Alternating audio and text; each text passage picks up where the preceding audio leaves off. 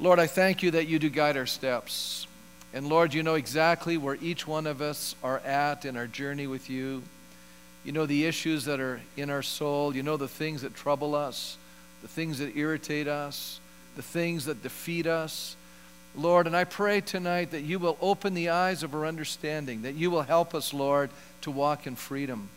Lord, I pray that even though there are many challenges in this journey called life, there are hardships, there are troubles, there are misunderstandings, miscommunication. We can go on and talk about all the difficulties that we experience, but we know that with you, Father, there is victory. We know with you, Father, there are strategies to live a life of freedom and joy and peace. And I pray tonight as we look at one of the most fundamental elements of the Christian life, one of the most essential elements in human relationships, Lord, I pray that you are going to speak to our innermost being, that you're going to address unresolved issues in our soul, and you are going to set us free. Tonight is going to be a night of destiny. Tonight is going to be a defining moment in our lives where you are going to do a supernatural work in our lives. And we thank you for that, Father, in Jesus' name. And God's people said, Amen. Okay, we're believing for some exciting things tonight. When I was uh, a young person going to Bible college, and we, my wife, I met my wife in Seattle. Uh, we went to a school called Seattle Bible College, and the pastor that founded the church, his name was Roy Johnson. And in the third year of Bible college, what they would have you do, at least at that time, was they'd have you do a research paper, and they would teach you how to research. How many think that's probably an important thing to learn? You know, a lot of people go to university and never learn how to do that, don't know how to write papers. Well, this course was designed to teach you to do that. And we had a very, I would almost say, an eccentric teacher. He was actually a genius. What he would do in his spare time is read encyclopedias. I don't know, too many of us would do that. He was a brilliant individual. And his deal was in your third year, you had to do two research papers. In your third year, did one. In your fourth year, you had to do a biblical one. But in your third year, you could pick any topic. You'd have to get approval. He would research it so he could grade it adequately. And so in my third year, I made a decision to write on the life of Roy Johnson, who happened to be the pastor of this church and who had just passed away and had served this church for 30 years. His congregation was twice the size of the one I'm pastoring. They had planted 12 churches in the greater Seattle area, some huge churches. Just a phenomenal, dynamic leader. And so, uh, how I learned about him was that they had so many of his sermons recorded. And so I'd listen to sermon after sermon, hour after hour. And uh, in his sermons, he was a great storyteller. And he'd begin to tell about, you know, different times in his life and different incidences. And then I interviewed, you know, key people in the church. I spent time with his wife, you know, hearing from her vantage point and various people who knew him. Well, I remember one message that had such an impact in my life. And he shares how he had kind of walked through a very deep, discouraging time in his ministry and his life where he was wondering, you know, does God, you know, he was kind of thinking about uh, the whole power of God's healing activity on the earth today. And part of the reason why is because many times when you pray for people, you don't always see things, you know. And so, you know, there's a whole challenging theology around healing. But then he shares the story, and I've never forgotten it. It was so powerful. He said years ago in the 1940s, he was a Bible school student in Texas. I was thinking about 1940s. You know, that's almost 100 years ago. You know, isn't it amazing how time flies? Anyways, so he's, he's uh, you know, on this crusade. And back in those days, and some of you that are maybe a little bit older, you can ask your grandparents about this. They used to have week on, week on end revival meetings. People would come, you know, they'd kind of try to stir up the church, get them going, get them excited, have people come from town. You know, people would come to the meetings, you know, they'd pray for people. Sometimes you'd have tent meetings. How many of you actually seen that on TV movies? You know, you know what I'm talking about? And so this, uh, this fellow named Raymond T. Richey, he was the evangelist, and he had an amazing story. At 55 years old, God healed him from his deathbed. You know, it was a very dramatic experience, and God spoke to him and said, I want you to go out and preach the gospel. And he wasn't necessarily a great preacher, but he would share his story, what God did in his life. How many know you know, you can argue with people, but you can't argue experience. You know, that, that was his experience. God had raised him from his deathbed. And, you know, it stimulated faith in people's hearts, and many people responded, and many people were healed. He said on one particular night, he was in this little town in Texas called El Campo. And in El Campo, there was, uh, you know, they were, you know, they had the service, they did the singing, they had the preaching, and now they were praying for people who were sick. And earlier they had saw a woman who had been carried in, and they'd put her in a in a chair that had a canvas bottom. You know, because she was obviously in a lot of pain, and so they had put her there. Some of her friends had put her there, and they were singing the song. And the power of God is just the same today. It doesn't matter what people say. Whatever God has promised, He's able to perform, and the power of God is just the same. And he said, as Raymond T. Richey was walking across the platform and moving forward, he was about 10 feet away from this woman when all of a sudden she looked down and said, My God, I'm healed, jumped up and began to run across the platform area. Now, how many know that that's kind of an electric moment? You know, because here's this person in excruciating pain, you know, can't walk, and then he said she kind of took over the meeting. She began to share her story. She was like so excited. This is almost an Acts 3 experience. You know, with the lame man who had never walked, Peter and John walked by, said, Silver and gold we don't have, but what we have we give you in the name of Jesus. Rise up and walk. And here was a man who had never walked in his life. How many know that's pretty impressive? You're 38 years old, you've never walked in your life. Not only do you start walking, you start leaping and jumping. You know, how many think that's pretty amazing? Because you have to understand, folks when you don't use your muscles, they atrophy. And, you know, a lot of people, when they have difficulties in their bodies, you know, they have to actually rework their muscles so they can actually start learning how to walk again. I mean, that's the way it works. These are out and out miracles. And so she was running around and she shared this amazing story. She said, I used to be involved in this local church. Years and years ago, my husband and I were the youth leaders in the church. And one night after service, we were driving home and we were in a terrible car accident. And this, you know, fellow in a big truck, he hit our vehicle. And my husband was instantaneously killed. My child was paralyzed and crippled. And she said, my back was broken and my legs were shattered. And they said I'd never walk again. She was taken to one of the major hospitals in Texas, in Galveston. And she said, while I was there, she said, you know, nobody from the church, it was, must have been a distance, but nobody came to see her. And you know, there was a lot of, you know, anger building up inside of her. How many can understand? Here you are serving God, and all of a sudden, you know, everything in your life comes to an end, and she was angry at God. She was blaming God. She was angry at the gentleman who, you know, basically caused the accident, killed her husband, paralyzed her, paralyzed her child. Lots of anger. And then she felt sorry for herself, and nobody cared about her. And so she said, I just turned my back on God. I just turned away from the things of God. I had no interest in the things of God.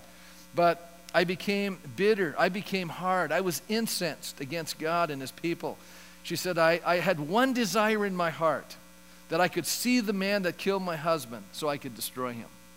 You know, if I could only get to him and inflict upon him the same torment and agony that he had brought into my life. And then she said, you know, but some people from the church kept talking to me and befriending me. And she said, finally, they carried me in here tonight. And I was listening when all of a sudden something within me began to break.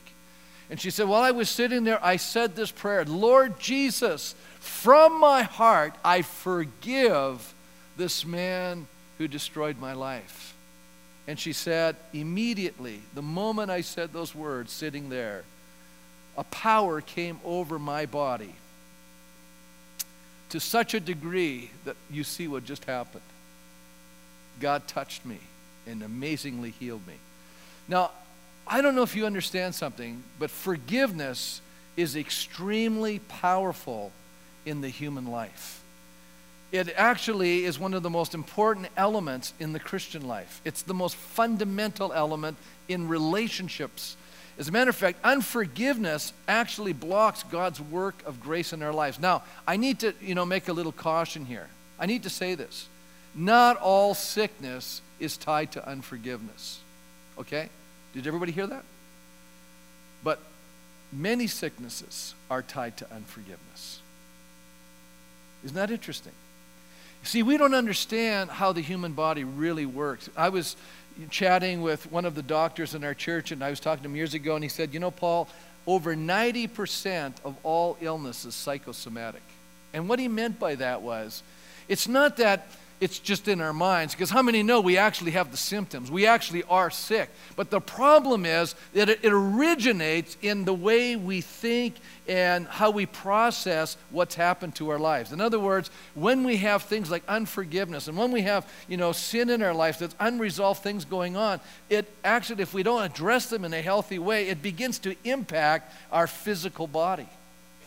And so, what he means by psychosomatic is it's not originating from some sort of, you know, uh, thing within the human body. It's originating from the human emotion, the human elements inside of our soul. It's affecting how our body's reacting to these situations. There is a vital connection between forgiveness and healing. As a matter of fact, I read this to us. It says there in James chapter 5 and verse 16, therefore, it says, confess your sins to each other and pray for each other so that you may be healed. How many think that's kind of interesting? Now we link confession with prayer. You know, sometimes in the church here, we just talk about pray. We'll pray for you. We'll pray for you. But reality is, you know, sometimes what we need to do is evaluate, say, Lord, search me. Is there something inside of me that's actually helping facilitate what's happening to me? No, I'm not, we're not going on a witch hunt here. I'm not talking about that. But I am suggesting that we need to evaluate our soul condition. We need to ask at least the question God, is there something inside of me? So, this verse suggests that confession of sin and healing go together. I think we're living in a time of great relational fragmentation. How many think that's true? As a matter of fact, we're really struggling with relationships today. I have such a burden for this area. We're just so broken in this area. And, uh, you know, we, we, we almost have the, you know, what do, what do I call it? The discard, disposable uh, society mentality. You know, we have the disposable plates. We, you know, if your car gets old, you get rid of it. You know, we, we're just disposable people. We just get rid of things. And, and that's what we do at relationships. When somebody hurts me and I don't know how to handle it, I just want to, you know, back away and get, get this thing out of my life. I don't want to have these situations. You know, we have a real difficult time learning how to work through issues. And a lot of people don't have the skills. You know, we have, you know, we, we have a lot of technology, we have a lot of IQ, but we're very low on EQ. What's EQ, Pastor? Emotional quotient. We have a very low EQ. We don't know how to relate to one another. We don't have the skill set to actually work through things. And you know, I'm actually watching this, and I see it even more in the millennials today. You know, the younger generation, they're even having more difficulty. You know, we have more things to communicate with. You know, we're texting and all the rest of it. And yet, we have all this miscommunication. We don't know what people mean. We don't understand what they're saying. We get easily offended. We take offense. I'm watching this over and over and over again. We don't seem to have the skills to work through issues. And one of the things that we've lost is this whole concept of forgiveness. We really don't get it. And so tonight I want to talk about that. So, how do I handle personal offense in my life? How many here you can say, at some point in your life, someone's hurt you? Raise your hand. Is anybody here? Every hand, who's, who doesn't have their hand up? I want to know who has never hurt, you've never been hurt once in your life. Oh, you got to put your hand up. Oh, yeah, every hand should be up, right? If, if you are living, if you are breathing, you've been hurt somehow in this life, right? You have emotionally been hurt, you have been misunderstood, you feel, you know, treated poorly in some situation, you know, right?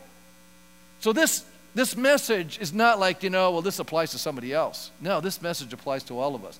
And if you've never had this experience, I hate to tell you, it's going to happen to you.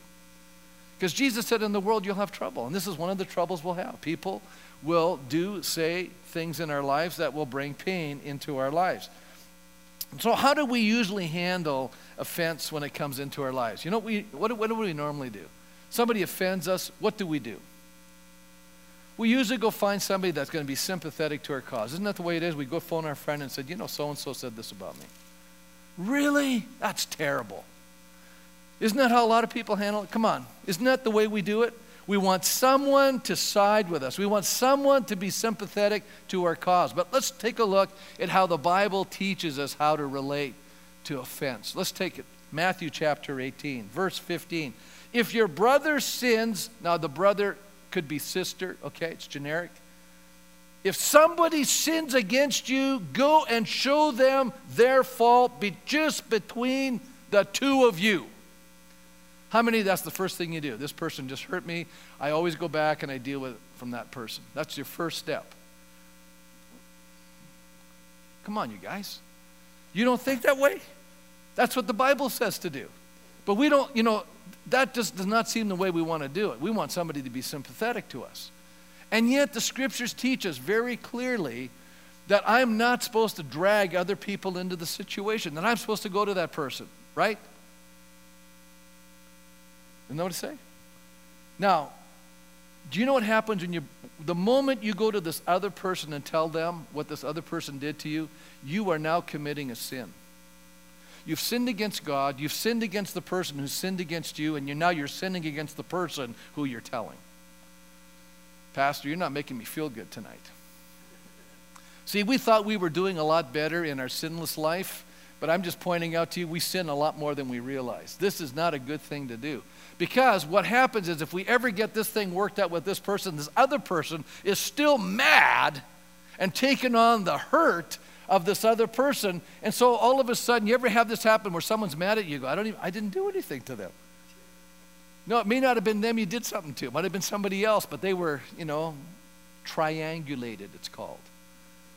Fancy term for you went and told someone else and you shouldn't have done that. Now, this, is this is the way we normally, and then when we finally confront somebody we're upset with, isn't this kind of, you know, Derek, you know, you, you know, we, we, we start with this accusing tone of, you did this to me, right? How many know when we come to someone like that, what, what tends to happen to the person now that's being accused? What do we tend to do if we're, we have someone accusing us? What do we tend to do? Defensive walls shoot straight up. Isn't that true? How many know that's just not the way to go to our brother when they've offended us? Now, I'm going to I'm going to give you a little pointer here. You may want to write this down. This is what you probably could do when you go to them. You say, No, the other day we had this discussion. This is how I felt through the discussion. In other words, I'm not here to condemn them or accuse them. I'm just telling them how I felt about it. Do you know, most of the time, people don't even know you offended them. How many of you, you know, somebody says, Well, you did this to me, and you're going, Really? I'm so sorry. I had no intention of offending you. How many can say that you don't really walk around trying to offend people all day long? That's not your main goal in life. And yet, it's so easy to offend people, right? So I think we got to come with a little softer approach to people and say, hey, I was, and you know, sometimes we're the ones with the issue. It's not even that person. Maybe we're overly sensitive. You know, true?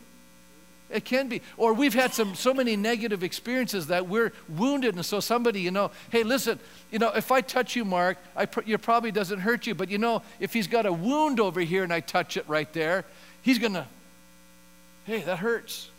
You see, if you've been wounded a lot and someone touches that area of your life, you are going to be wounded far quicker. How many go, that's true? And so sometimes we react out of our woundedness to people, and, and the person that's touching that wounded area doesn't even realize they're causing offense. So I want to point out to you maybe what we should do is look at the scriptures to find the guidelines how we should handle these kind of relationships. Now, let's say you go to someone and you know they've really wounded you, and you say something and you share your heart with them, and they say, Get over it, bucko. Right? Yeah, buck up, you know, toughen up, you know, you know. Or maybe it's a pretty serious thing. Maybe somebody, you know, has cheated you out of some big amount of money. And they were a brother in the church or a sister in the church, and they took advantage of you, and you went to them, and they just said, you know what, tough luck. That's just the way business works. That, you know, that does happen. You don't think that's happened? Hey, listen, I've been around for a long time as a pastor. You know what it says here? If he listens to you, you have won your brother over. But if he will not listen, take one or two others along so that every matter may be established by the testimony of two or three witnesses. You know, if you can't resolve it, then you bring in someone not to go, you know, pour your little soul out to them, but you bring them with you to the situation and you bring a mature person who can help arbitrate and work through the issues. Hello? Bible says to do this. That's powerful steps. How many are going, I'm learning tonight, Pastor? Um, you're giving me relationship level 101. See, the Bible, I, I could use this as a psychology textbook, I could use this as a relationship book. I'm just giving it to you tonight. This is what we should be doing. It says it right here. Let me move on. It's this background that I've just brought out to you that's going to bring us into the parable that I want to talk about. Because the most important concept to having healthy relationships is forgiveness. It is impossible in close relationships not to hurt each other. It's just impossible. You know why? Because we're fellow sinners. There's going to be moments when we, you know, express selfishness. There's going to be moments when we express indifference. It's just the normal thing. So how do we how do we have healthy relationships? You know, we just go, well, forget it. You know, I just burn through people. You know, like batteries. We have these cheap batteries in our church and we just burn through them. You know? Hey, we're just burning through these batteries, you know? And that's what we do to people a lot of times, just burning through people. And then we can't understand, you know, I don't have a lot of friends. Well, you're just burning through people. Maybe we got to learn something about relational skills here. Of all the people on the planet, we as followers of Christ, we who have experienced God's forgiveness, need to express forgiveness to others. To be like Jesus means that I have a forgiving spirit. As we look at the parable of this unmerciful servant, we'll discover, as Klyne Snodgrass writes, the message of this parable is badly needed by churches and individuals who live in a society where people insist on standing on their rights and divisions mark our churches, families, and societies. You know, I was chatting with someone the other day, and this is a very complex situation. I, I have a lot of fun as a pastor. I don't deal with light problems, I deal with very complex problems with people. And I said to this individual, I said, okay, do you want to be right or do you want to have a relationship? You know, because sometimes we're so concerned about being right, we negate the relationship. Who cares if we're right? Sometimes, you know, it's best to say, so what? You know, I don't have to be right. I'd rather have the relationship because the scriptures teach love covers a multitude of sins. Aren't you glad that God is a lover? Aren't you glad that God does not treat you and I as we deserve? How many are happy about that?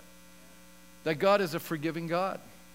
Do you know if God really treated our planet the way we deserve to be treated, He'd take everybody off the planet because we keep messing up. But God is a forgiving, loving God. That is so powerful. We need to understand that. If we're going to be like Him, we need to be more forgiving. The teaching of the parable is counterintuitive. In other words, it doesn't go the way we naturally want to respond to things. It goes against our nature, basically, is what he's talking about. It is possibly the most forceful expression of how Christians should live. Christian living, rather than insisting on right, should be a continual dispensing of mercy and forgiveness, mirroring God's own character and treatment of his people. In other words, you know, you know, when you start showing forgiveness, you are behaving like God would. You're behaving like God. You're revealing the nature of God. You know what? People have a hard time believing in forgiveness because they've never had to be forgiven or they've never received it. Wow, it's powerful to do this. But I want to look at three aspects of the issue of forgiveness. And the first one is simply the effort of forgiveness. How many times do I have to forgive someone? That's a great question. Glad you asked that. It comes up in our story because Peter talks about it. You know, Peter comes to Jesus in chapter 18, verse 21. He says, Lord, how many times shall I forgive my brother when he sins against me? In other words, the question I'm raising is, how much is too much? How much, when is enough enough? You know, how many times do I have to forgive someone? And so Peter now, who's been taught from the rabbis, you know, to forgive three times, he decides he's going to be super generous. Do I have to forgive seven times? And Jesus' answer is very interesting. He says, No, Peter. Seven times 70. Here in the text it says, um, I tell you not seven times, but 77 times. But in another uh, gospel it says 70 times seven. You know, is, does that mean that, you know, okay, 451 times? You know, 70 times 7 is 490. Up oh, 478 times. You're getting close. Better pay attention. 489. Hey, listen, you got one more chance. You go over 490, that's the end of it. I don't have to forgive you anymore. I mean, we could play the accountant game, you know. Up oh, 491, that's it. I don't need to forgive this. You've just crossed the line. That's the end of it. I've done my part. You know, I don't have to forgive anymore. Is that what Jesus is really teaching us there? Or is he throwing out this amazing number and he's basically saying, look, you just always need to forgive? I think what he's saying is forgiveness is always the right thing to do. Wow, that's powerful. Now, I want to point out a couple things. Forgiveness is not trust.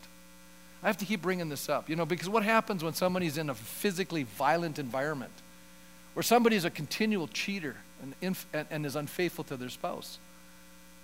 You know, I always say to somebody, listen, you have to forgive them, but you don't have to trust them.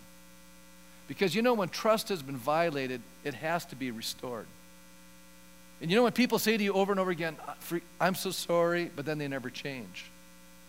My attitude is if you never change, are you really sorry? If you never change, are you really sorry? Or are you just saying the words? You see, we're going to find out a little bit more about forgiveness here and what it really means. You know what I like about the story? There's a number of things that when Peter makes the statement, he makes there's certain assumptions that are being made. First of all, the assumption made is that someone would sin against him rather than seeing himself as sinning against another. Isn't that interesting? When I talked about forgiveness tonight, what was the first thing on your mind? You know, you were thinking about the people that hurt you. How many here in this room you were thinking about how, how you hurt others? Yeah, a few of you. But you're the minority. You really are. That's not what first goes into people's minds. Everyone thinks about how people have hurt them rather than they hurt others. Isn't that true? You know, because Peter raises the question how many times do I have to forgive? In other words, do I need forgiveness? Wow. And the question should be obvious to all of us. How many in this room we need forgiveness? How many in this room you've never hurt anybody in your entire life? You've never done anything bad? You've never said anything wrong? You've never hurt anybody else in your entire life? Raise your hand. Good. No liars in the house. We've all sinned. The Bible says we have. And when we sin, it doesn't just affect us, it affects other people, right? It hurts other people, not just ourselves. I get tired of that old lie. The only person I'm hurting is myself. Bonko. That is not so. Don't go down that track with me. You will hear it from me. That's not true. Early in the chapter, Jesus had been speaking on one of the key characteristics of a disciple humility. Obviously, Peter hadn't gotten the message. Second thing that Peter's question reveals is that Peter wanted a guideline or a measuring device as it pertained to the need of forgiveness. Like, how many times do I need to do this thing? You know, and of course, Jesus answers him we need to always forgive. What did Peter think he would do after the line was crossed? Often we don't think that way, but we often write people out of our lives because we're hurt, right? We shut down. Click. It may not be physical, but it can be emotional. We can stop loving and praying and forgiving. We're hurt, we're angry, and then we just don't feel anything. We're just indifferent. You know, I always know that there's a problem in a marriage when people are indifferent. I go, that's worse than when they're upset. At least when they're mad, I know they still like each other. When they're indifferent, I go, that's, that's gone too far. That's, that's, you know, the opposite of love is not hate, it's indifference. And we get there by becoming hard hearted. You know, a number of years ago, and I'm using this by permission, young young one of the young families, young wife came to me, said, Pastor, I don't know what to do. I said, Well, what's going on? She said, My mother is a Christian, but her sister's not. And when their parents died, my grandparents died, my aunt, who's not a Christian, was the executor of the state and cheated my mother out of her share of the estate. Is everybody following this? How many know that's kind of painful? First of all, because everybody knows that parents, you know, want to do good by all of their children. And she knew she was being cheated. And so now she has a huge problem. And so the mother said to the daughter, I have forgiven your aunt, but I want nothing to do with her. Now that would have been one thing. But then she said the next line, and if you have anything to do with her, I'll have nothing to do with you. How many go, that's pretty powerful. And then she said, You know, Pastor, here's my concern. My aunt's not a Christian if I don't relate to her, how is she going to know about Jesus? How is she going to know about his love? But if I relate to her, my mother will cut me off. Wow. Don't I have a good job? These are the kind of questions I get asked. You guys don't know that stuff, but this is, I get the good stuff. I mean, the point is simply this. The reason I'm raising this is to ask a question Did this mother actually forgive her sister? Let me read something from the very last verse of chapter 18. This is how my heavenly Father will treat each of you unless you forgive your brother from your heart. Now, from your heart means from your entire being, your total personality. Okay? See, you and I can say we've forgiven someone, but yet if our actions don't line up with our words, we really haven't forgiven. And the tragedy with unforgiveness is we're still trapped in the past. How many realize that? that? That's where a lot of people are living, by the way, today. They're not living in the present, they're living in the yesterday. Because they're still living with someone else controlling their life because they've been wounded and hurt by this person and they're trapped inside of that house and they can't get out. They've allowed unforgiveness to begin to rule their life.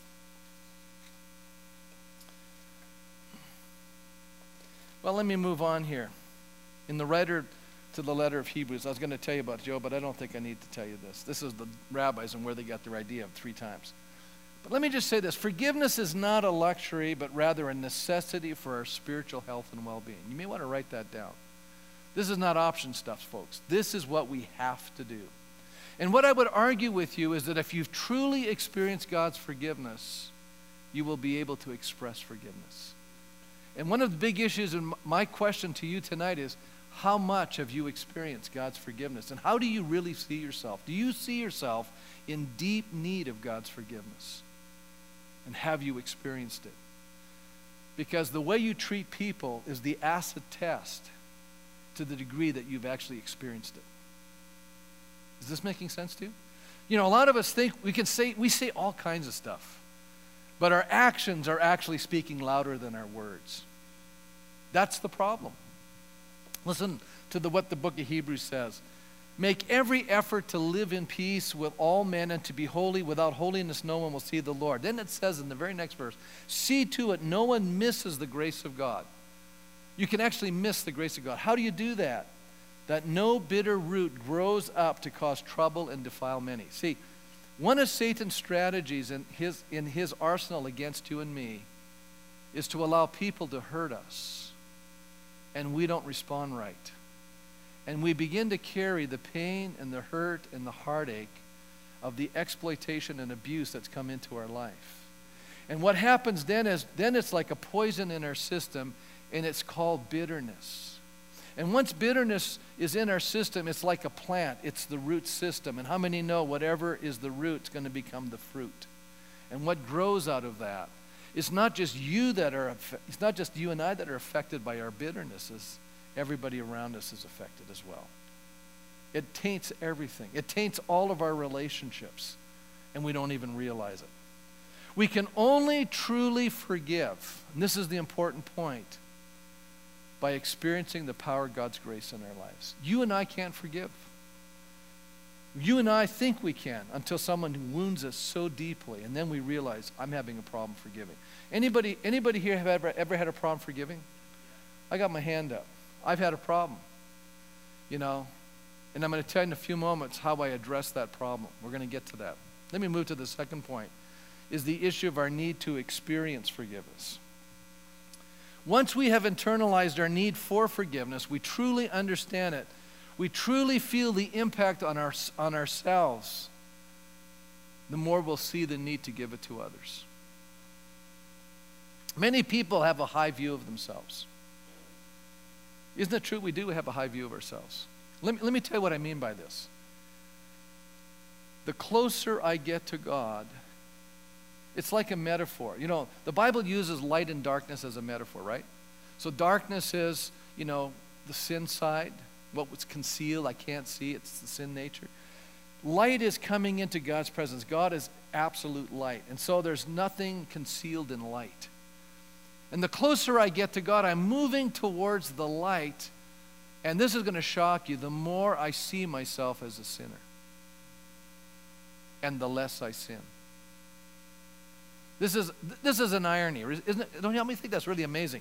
The closer I get to God, the more I realize I'm a sinner, the more I see myself as a sinner, the more I recognize my tendency and propensity to do the wrong thing. I, I'm no longer making excuses for myself. I know I am a sinner, and but for the grace of God, I would be sinning.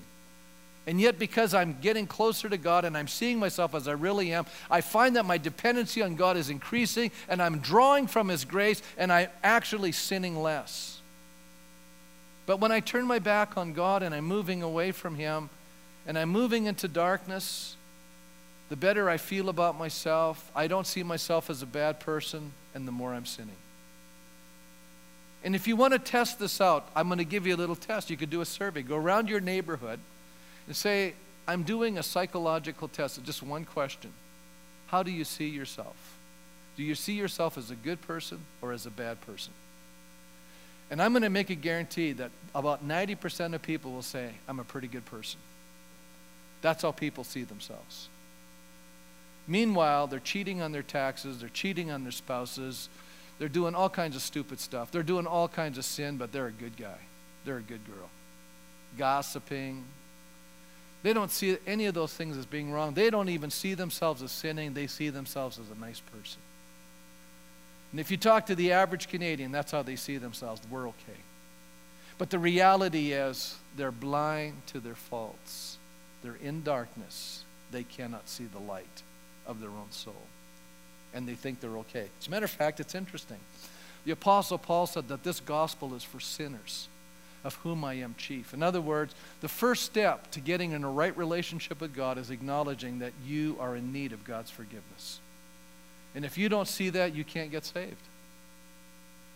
You have a question? Okay, we're going to pray tonight. Just hang on, hang on. I want, I want you to hear this. Keep listening. This is good. God is, is God is speaking tonight. Listen. Yeah. That's good. Yeah. That's good. Yeah, Karen, you want to just take her and go pray with her right now? It's great. It's good. It's a good thing. Guys, this is good stuff, folks. Yeah, they'll pray with her. Okay, let me move on.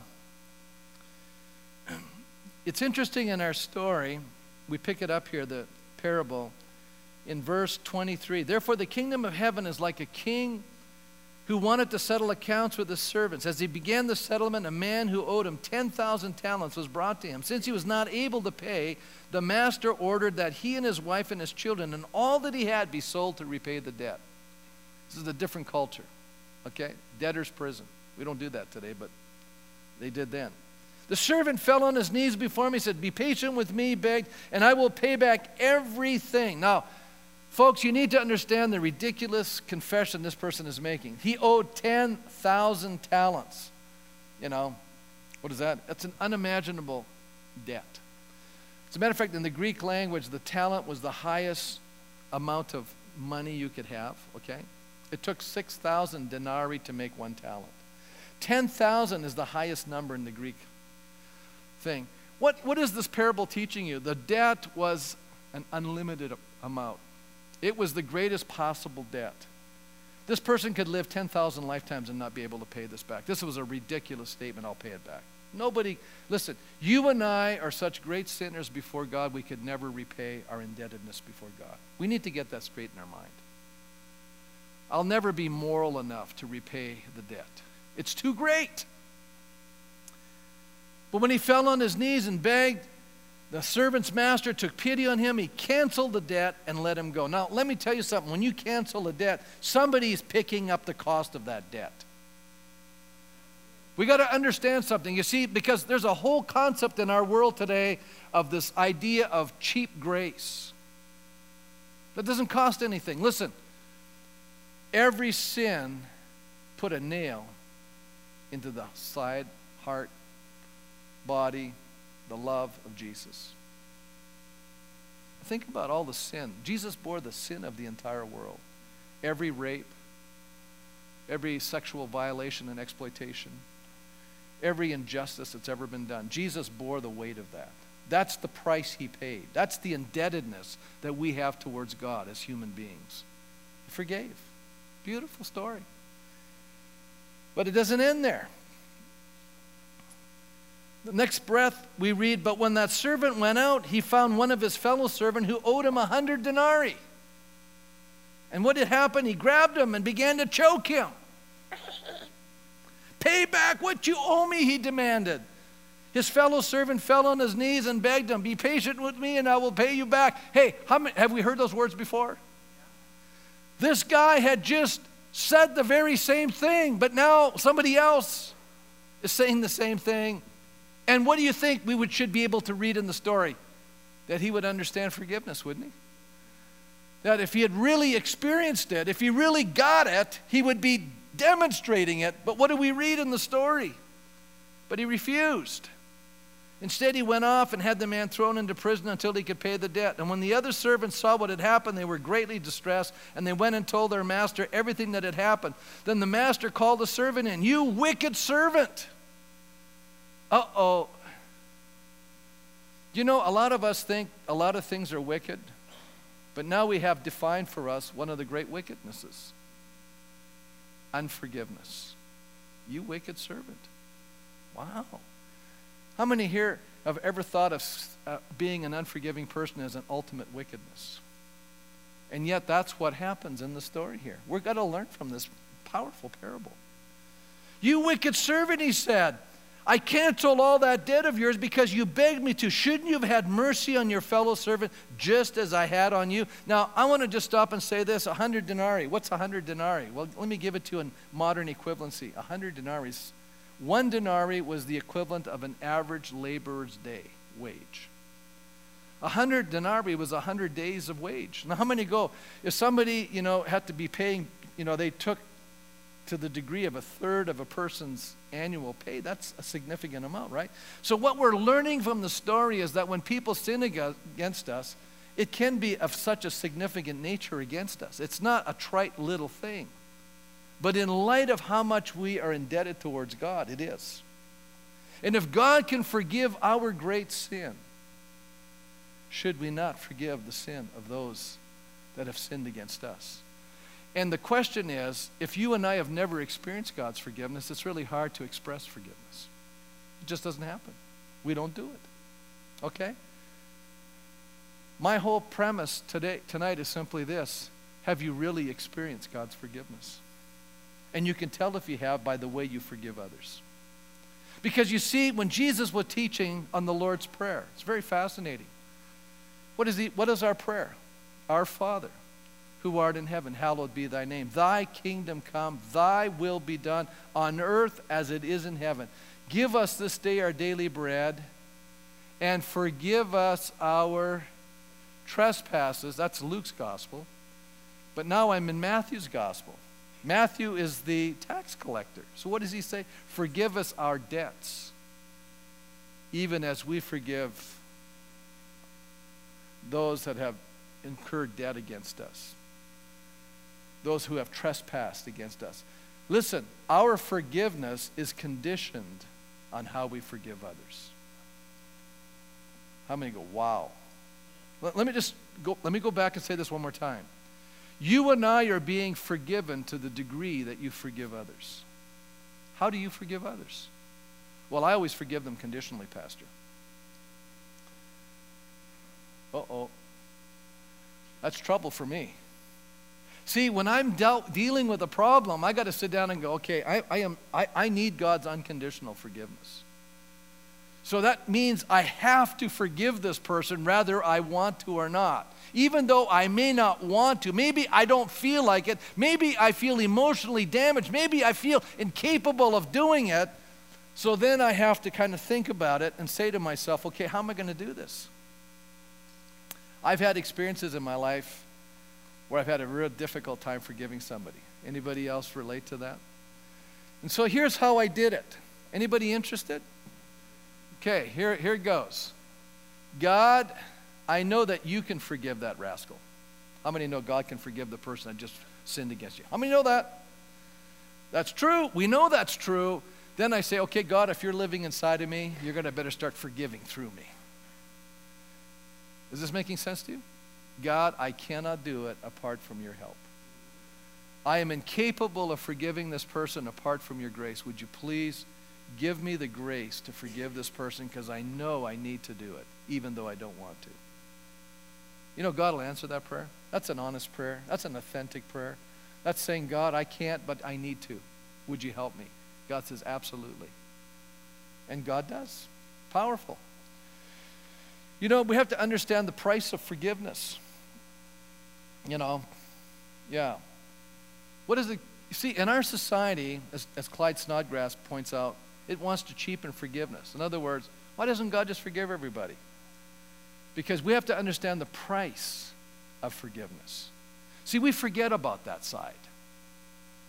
That when, when, you know, what is the wage of sin? It's death. God has to pay the price. He's paid the price for us. You know, we're always happy when someone pays the price for us. Are we not? But you and I, we should die for our sins. And so should that other person that sinned against us. They should die for their sins. There's a huge price to this thing. That's the part we keep forgetting in this whole forgiveness equation. It's going to cost that king all that money. It's going to cost God the life of his son in order to forgive humanity. This is not cheap grace, folks, like Bonhoeffer talks about. This is an expensive proposition. You know,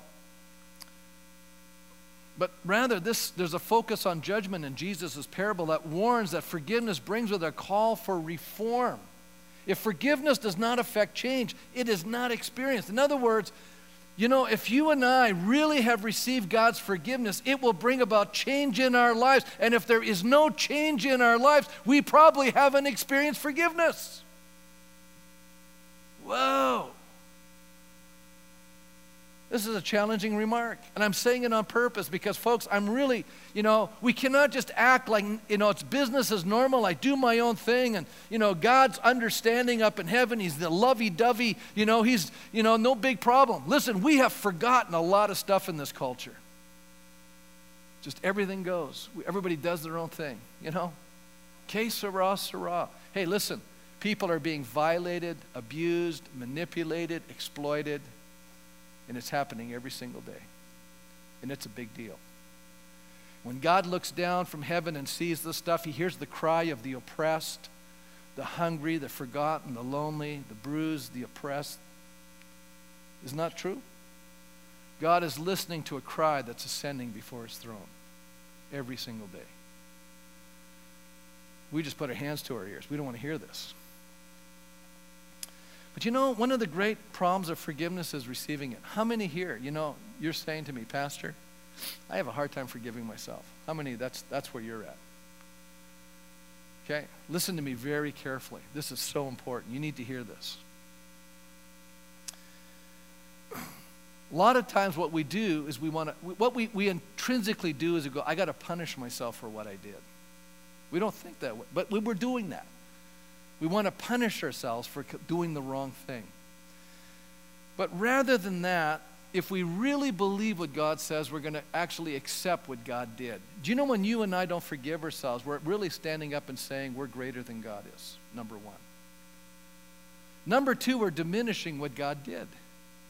Because when we think we have to punish ourselves, what we're not accepting is that God already took that punishment. And so we're cheapening what God did on our behalf. And let me paint a picture, and you'll all understand this. We're in the Canadian prairies. You know, there's, there's huge wildfires that can happen over grassy areas in the prairies. You know, usually we can get to those things, but they can happen. And especially, you know, times past when there was less people, they used to have great grass fires in the, in the prairies. And they would just come up. And one day there was a story told of a man many years ago with his daughter, and they were walking through the prairie, and in the distance they saw a prairie fire, and they knew that they were going to be destroyed by this fire. And so the father knew that there was only one way to escape the fire that they had to quickly burn a fire right where they were and burn a large patch of grass. And so when the huge prairie fire was now drawing near, he had him and his daughter stand in the middle of the just now recently burnt patch. When the flames approached them, the girl was terrified, but her father assured her, The flames can't get to us. We're standing where the fire has already been.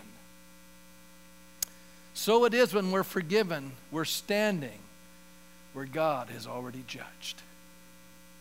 That's the message of the cross. And now we're saved. We can stand assured that we're standing at that place of forgiveness. Let me just move on to the third expression here, and I'm going to close real quick. We need to express forgiveness. Though we are told that God forgives us and we walk away receiving that gift, we really haven't experienced it until we're able to pass it on. We have to, see the true nature. Uh, when you read the story, can you say that this guy, yeah, was forgiven, but did he really get it? I don't think so. Though he received forgiveness, he never experienced or internalized it in his own heart. No sooner had he left the gracious king than he had the opportunity to share forgiveness to someone who was in debt to him. Hey, by the way, do we ever get that opportunity to share forgiveness to others? How many have ever had that opportunity to share forgiveness to somebody else? You've had the opportunity. I'm not saying you did it, you had the opportunity, right?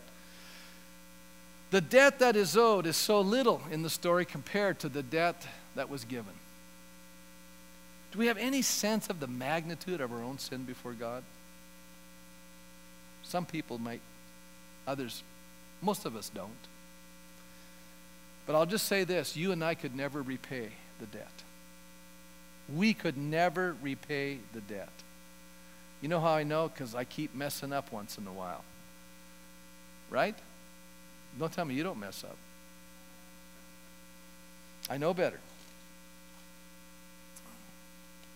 So, what do we learn from the parable?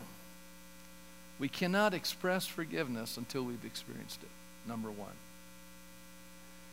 It's interesting that Paul's appeal to us as believers, I'm going to skip over a few things, is simply found in Ephesians. He says here, Be kind and compassionate to one another, forgiving each other, just as in Christ God forgave you. Be imitators of God. Isn't this neat? We can imitate our Father. You know what? One of the things that happens with little children, I just did a baby dedication today. I said, You are dedicating yourself to being a living example of Christian life to your children. And if you do it right, your little kids will imitate you. Isn't that true? They'll imitate your behavior. They'll pray. It's so cute when they're praying, you know. And they come out with some beautiful things because they're learning from their parents, right? Be imitators of God, therefore, as dearly loved children, and live a life of love, just as Christ loved us and gave himself up for us as a fragrant offering and a sacrifice to God. You know, we're never more like God than when we forgive. We become like him.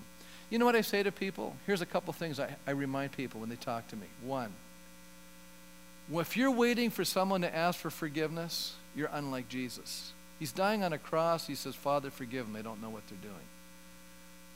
Number two, I will forgive that person when they deserve it. I got to ask the question how many in this room you deserve to be forgiven by God? Nada. Not one. Zero. None of us deserve it. Grace is the gift God gives us, which includes forgiveness, and we don't deserve it. Is that amazing?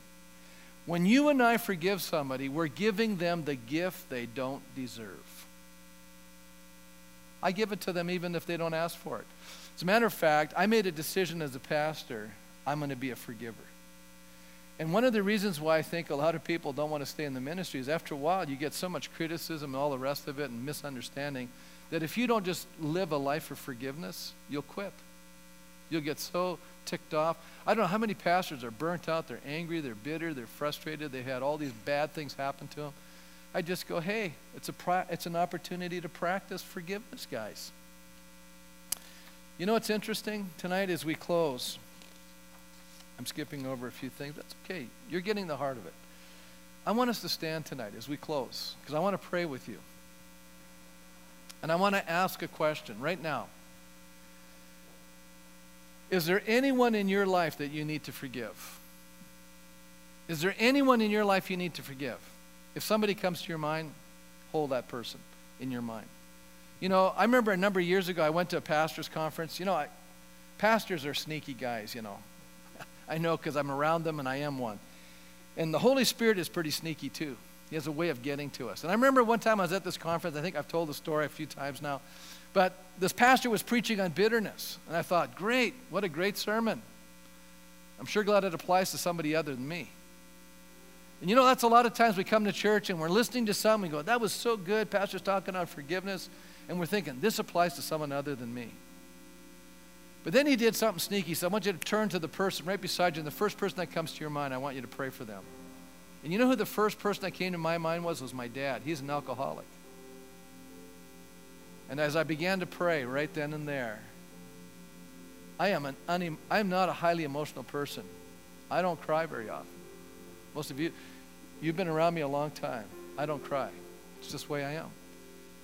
But when I turned around and started praying for my dad, God's Spirit fell on me. I began sobbing.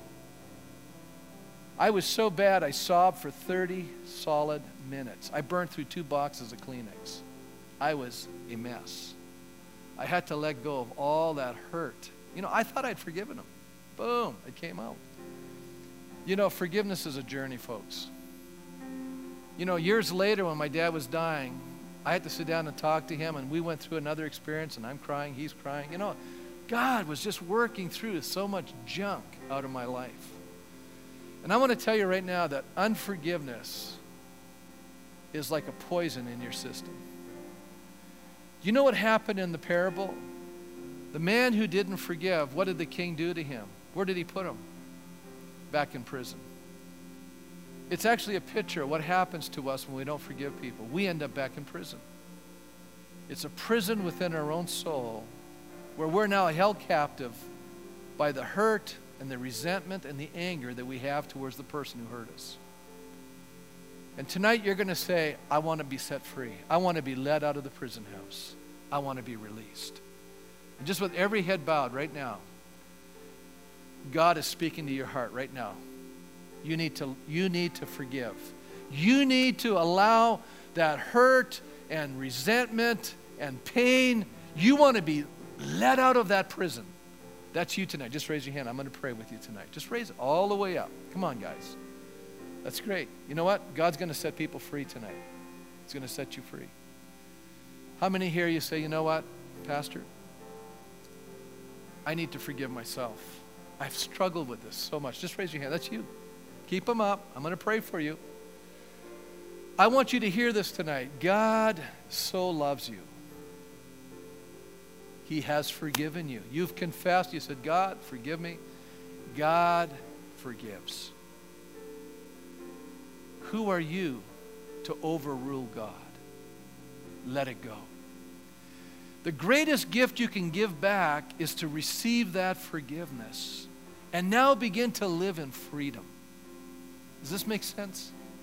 So that you can go out and become the person God designed you to be. But unforgiveness and bitterness and resentment holds you so that you cannot be free to be the person God designed you to be. And I want to pray tonight because I, you know, there's two sermons I want to preach. I'm doing a series, but there's two sermons I want to get out. And this is one of them. I preached this years ago and we didn't get it on tape. I was really frustrated because you don't know how many people see me in my office week in and week out, and it's always the same core issue. It's this forgiveness issue. It's so big. And I just want to tell them, go listen to the sermon. Now I'll be able to. Hopefully they got it this time. Go listen to the sermon so you can get it. This is the essence of the gospel of Jesus Christ. You are forgiven. And when you receive it and experience it, you can begin to express it. And I want you to know there's so many people wounded and broken and hurting in our world. There's just casualties everywhere. Everywhere I go, I'm running into casualties. Pastor Mark's running into casualties. Isn't this the core issue, Mark? We're just running into it over and over and over again. And a lot of times people are doing terrible things to each other because they've never let go of resentment and bitterness and unforgiveness in their soul. They're not free. And my prayer tonight is that God would set you free. How many say, I want to walk out free? I want to walk out free. I'm going to pray right now. God will set us free. And so, Father, you know the hurts. You know the pain. You know the sorrow. You know the, the, all the things that have been done to us. And Lord, we can camp there and we can allow that stuff to fester in our soul and we can even, you know, become, we can even be the guilty party and we can't forgive ourselves. And tonight I pray, Holy Spirit, that you would so invade our lives and our hearts that we would be liberated and free because, Lord, tonight we're receiving your forgiveness. We're receiving it right now, Father. We know it's a gift. We know we don't deserve it. We know we'll never earn it. We can never repay it. Lord, we're just receiving it. And I pray tonight as we receive this gift that we will let go of all the bitterness and resentment and unforgiveness in our heart. It doesn't mean that, you know, that, that, that I immediately trust this person. We're not talking about that. What we're talking about is being free from unforgiveness and the pain of it and the sorrow of it and the poison of it and how it defiles us and defines us and he keeps us in the path. Lord, I pray tonight that prison cells would open and that we would be free to walk out and begin to live in a new power and a new authority in our lives with the ability to express forgiveness to others. And we thank you for that. In Jesus' name.